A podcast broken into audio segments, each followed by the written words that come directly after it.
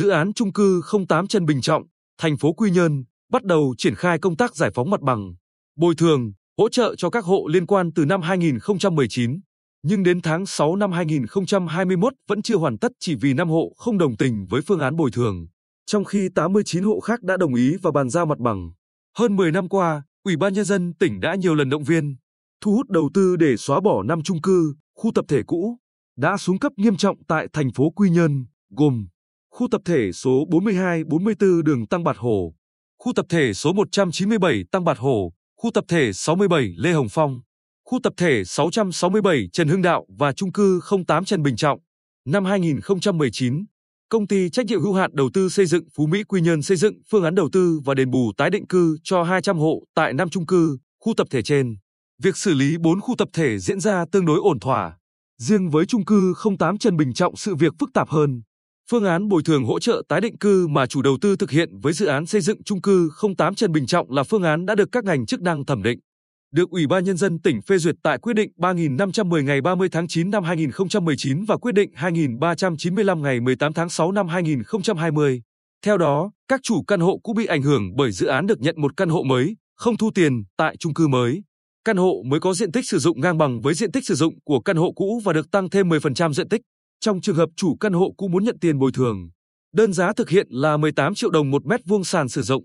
Sau hơn 2 năm vận động, 89 chủ hộ đã giao nhà cũ, nhận tiền hỗ trợ thuê nhà ở tạm trong 36 tháng chờ ngày nhận căn hộ mới. Trong số này có hộ đã nhận tiền bồi thường tự lo chỗ ở mới không chờ căn hộ, còn 5 hộ không chấp nhận và yêu cầu chủ đầu tư đền bù tranh lệch diện tích giữa căn hộ cũ với diện tích căn hộ mới mà chủ đầu tư sẽ bố trí khi xây dựng xong chung cư. Ví dụ như bà hát chủ một căn hộ có diện tích sử dụng là 50 m2, được chủ đầu tư bồi thường căn hộ mới ở tầng trệt có tổng diện tích sử dụng là 76,26 m2, trong đó tầng trệt là 33,10 m2, tầng 2 là 43,6 m2.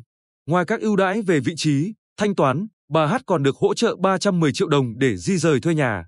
Tuy nhiên bà H không chấp nhận mà yêu cầu chủ đầu tư phải bồi thường thêm cho phần diện tích. Chênh lệch của tầng một căn hộ mới với toàn phần diện tích căn hộ cũ 33,10 m2 so với 50 m2. Ông Phạm Nam Quảng, giám đốc dự án xây dựng chung cư 08 Trần Bình Trọng cho biết, chúng tôi thực hiện bồi thường có lợi cho người dân. Diện tích thực nhận của các căn hộ mới được bồi thường đều cao hơn diện tích của căn hộ cũ. Ngay cả những căn hộ lấn chiếm, cơi nới trái phép vẫn được chủ đầu tư hỗ trợ chi phí trên 100 triệu đồng. 89 hộ dân đều nhận đền bù hỗ trợ.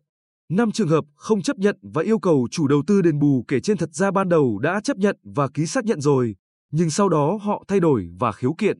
Do thời gian triển khai bồi thường quá lâu, dự án càng chậm tiến độ cuộc sống của cư dân trong các công trình cũ đã xuống cấp càng không đảm bảo. Mất an toàn, Phó Chủ tịch Ủy ban nhân dân tỉnh Nguyễn Tự Công Hoàng chỉ đạo các cơ quan chức năng kiểm tra, xác minh, ra soát và báo cáo đề xuất Ủy ban nhân dân tỉnh để xử lý theo đúng quy định hiện hành của nhà nước. Nếu công tác kiểm tra, xác minh và giải quyết theo đúng quy định mà các hộ dân cố tình không chấp hành thì cuối tháng 6 năm 2021 thực hiện cưỡng chế theo pháp luật.